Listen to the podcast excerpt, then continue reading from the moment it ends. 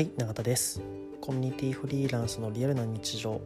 今回で97回目の放送になります。この放送はコミュニティフリーランスとして活動している私永田の日々の話やコミュニティに関するお話をする番組です。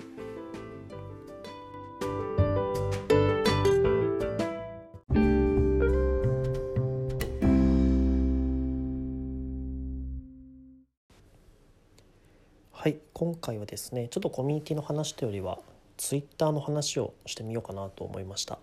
えっと昨日ちょっと時間かけてですね、えー、自分のツイッター運用を見直そうかなと思って、えー、取り組んでいました。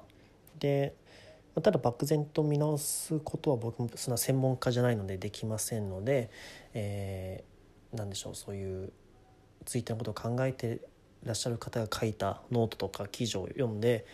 えー、その中のことを参考にさせてもらおうかなと思っていくつか昨日探したんですね。で、まあ、今回あの2つの記事を紹介したいと思うんですが、まあ、1つがですねあのコウさんっていう方が書いた、えー、有料のノートがあります。でこれはどういうそのコウさんって誰かっていうとあの靴沢さんっていう方多分皆さんご存知かも思うんですけど靴沢さんのアシスタントマネージャーかなやってた方が書いたツイッターに関するノートですね。で、まあ、これが本当にめちゃめちゃボリュームがすごくて確か4万5千字ぐらいあったのかなで画像も本当何十枚も入っていて、まあ、とても分かりやすく、えー、ロジカルに説明してあるので、一つ参考になるなと思って僕は見てましたでもう一つがですねえっとのちさんという、えー、旅系の方が、えー、とあるメディアで書いたツイッターに関する記事がありました、まあ、これが4部構成になっていてこれまたすごいボリュームなんですけど野地さんが、えー、気をつけているツイッターのこととか書かれていてこちらもすごい参考になったのでお勧めしたいなと思います。で、まあ、お二人ともいろいろ見ている中で参考にした部分をちょっと今日お話しできればと思うんですが、まあ、一つがですねま改めてなぜツイッターをするのかっていうところの目的をしっかりもう一回考えましょうっていうところが一つですね。えー、ま、なんとなくツイッターで僕も始めちゃったんですけどある日を境に、えしっかり目的を持ってツイッターをやるようになりました。で、まあ、その目的に沿う中でもいかに自分らしくできるかっていうそのバランスを今まさに追求しているところでして、えー、っていうところがあったりとかあと僕の場合だとコミュニティの例えばお仕事につながればすごいいいなとか思ったりしているのでとかあとはすごい気の合う仲間と出会うこととかまそういったところをですね大きな目的としては設定してたりします。まあ、そういうのは改めて見直しましょうっていう点であったりとかあとはなんかあ僕がやってこなかったことで言うと、えペルソナを設定するっていう話がすごい書かれていてああそれはなんかなるほどなと思ったんですね。なんかこういう内容を発信しようと決めるんじゃなくてこのペルソナに対して、えー、しっかり情報を届けようとか発信をしてみようと思うと確かにブレることなくなるなっていうふうに思いました。でこのペルソナもどこまでやればいいのかって僕も正直ちゃんとつかめてはないんですけど、えー、例えばその書かれてた内容としては、えー、過去の自分にをペルソナにするとか身近な人をペルソナにするとか、ま、もしくは完全に空想な人物をペルソナにするみたいないろんな経由口があるよってことを書いたりとかしていて、ま、それはかなり参考になるなと思ったりとかしましたね。で、まあ、そうやってやっていくと、まあ、要は自分の主観でこういうことを話したい。で片やただそれだけだとやっぱなかなかその、えー、ツイッター上で影響力を持つということはすごい難しかったりするのでしっかり客観的な意見も取り入れていかなきゃいけないと。視点ですかね。いかなきゃいけませんよというところもはすごい気をつけなきゃいけないところだなと思っていて、まあ、それが一つ、えー、自分のなんだろう例えばどういうツイートに対して、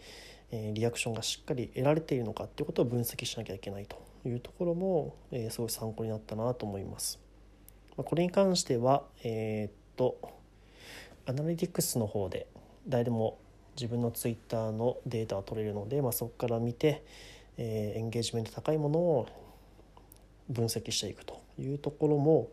えー、ちょっと時間かけてやってみましたね。例えば僕の場合だと僕は最後コミュニティの情報を取り扱っているツイッターだと思って、まあ、そういうものがすごい上位に来るんだろうなと思ったんですけどなんか意外とエンゲージメントの率で言うとですね、えー、まずやっぱ写真が使えてるものが上に来るなっていうのがすごい見えたのと、まあ、写真を使っているもので基本的にコミュニティ論とかいう時って基本的に写真なんか一切使ってないんですね。だから写真使うことになると僕があの本当にお勧めしたいと思っているものとかお店とか、えー、あとは毎朝やってるコーヒーの話とか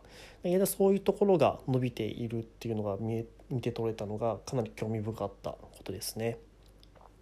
こういうところを皆さんちゃんとリアクションしてくれるんだとか、え、なぜこれがリアクション高いのかってこともちょっと僕なりにいろいろ考えて、えー、自分自身を客観視してみたりとかしました。でコミュニティに関する情報はじゃあ、えー、ダメなのかっていうとそうじゃなくて、まあ、めちゃめちゃそのエンゲージメント率は高くないんだけどただそのいいね数とかはやっぱ多いかったりするんですよね。でやっぱそういうとこもしっかりバランス取ってっていけばいいのかっていうのをなんとなく数字を見て、判断できたのは昨日面白いなと思ったところですね。はいあとは何かな？あとはそのプロフィールの書き方とかもちょっと変えてみてこれも結構ロジカルにどうすればいいのかっていうふうにも説明されていたので面白いなと。あとは発信の内容の文なんだろう選別というかもう関白。これはずっと僕も気をつけてはいることなんですけどやみくもに何でも発信すると要はごちゃごちゃしてしまうのである程度すっきりさせた方がいいですよっていうのは僕もその通りだなと思いました。この辺はなんかのちさんが考えてたブランディングの話がすごい参考になって例えこののちさんの言い方としては合計で4ステップかな？4ステップあって1つ目がまず自分の興味関心があるキーワードをただひたすら並べてみましょうという。で2つ目にそれをちょっと深掘ってみましょうと。ちょっと解像度上げてみる。で3つ目にそれを、えー、らをカテゴライズできないかを考えてみる、えー、例えばえー、っとそうですね。僕の場合だと、えまあ、好きなブランドはいくつかあってその話もしていたりするんですけど、まあ、それを総じて僕は関係性のあるものやお店みたいな一つのカテゴライズにしてあとはコミュニティに関することはもうイベントの話コミュニティ論、えー、和製サロンの話とか和製サあじゃコミュニティというカテゴライズにしてあとはなんかひたすら自分の感じたこと書くのはもう価値観という分類にしてみたいなカテゴライズができてきました。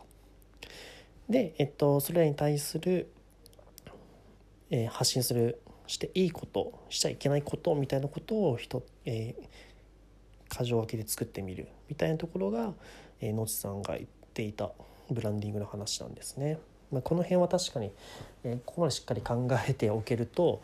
え、発信内容もぶれることはなくなってくるし、え、その人がどういうアカウントでどういうことを考えている方なのかっていうのがかなり分かりやすくて整理されるんじゃないかなと思います。まあ、ちょっとねここら辺はすごい力使っちゃうんですけどでも一回自分の中で整理しておけば、えー、その後のツイッター運用とかが楽しめるんじゃないかなというふうに思うんですね。これただフォロワー伸ばせばいいっていう話ではなくてですね、まあ、しっかりえー、っと結局はそのフォロワー数が大事なんではなくその先につなげる出会いとかやっぱ大事だと思うんですね。でそういうところがある自分が求めているような人とかと出会えるし、えー、向こうからしても同じような感覚で出会ってくれる人とかもきっと増えてくると思うんですよ。まあ、そういう意味でもやっぱツイッターのこういうところを見直してみるっていうことは、えーまあ、面倒くさいし初めはエネルギー使うんですけどでもやればやるほどいろんな面白いことにつながっていくんで僕は一つありじゃないかなと思ってます。なんかここはちょっとマーケティングっぽい話になっちゃってるんですけどそんなガリゴリビジネスっていう話ではなくてまある意味自分らしくツイッター運用するために必要な、えことなのかもしれないなと漠然とただただツイッター運用ってやるよりも、えー、何でしょうね気持ちよく楽しくできるためにはこういうところも気をつけていくべきじゃないかなっていうふうにもちょっと昨日改めて思いました。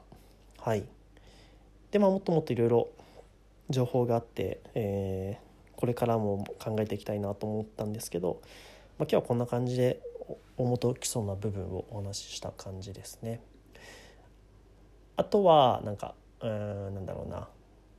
例えばえー、っと発信する文章の書き方とかもやっぱりあったりするみたいで、まあ、そういうところもですね僕もちょっといろいろ考えながら今後やっていきたいなというふうに思っております。はいっていう感じでなんかいろいろ気になったことがあれば皆さん Twitter のリプとかもくれると嬉しいなというふうに思います。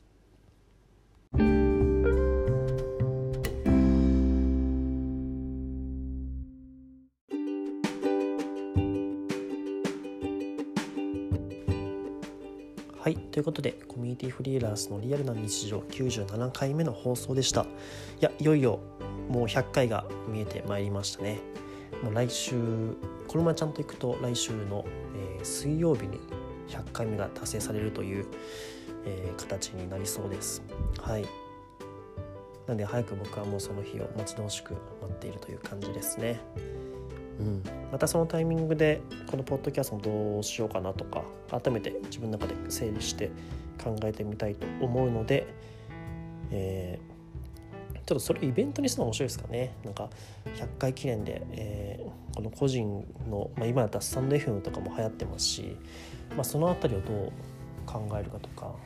個人がポッドキャストをどう捉えるかとかちょっと考えてみたいですけどね。そういうオンラインイベントやってみようかな。なんか、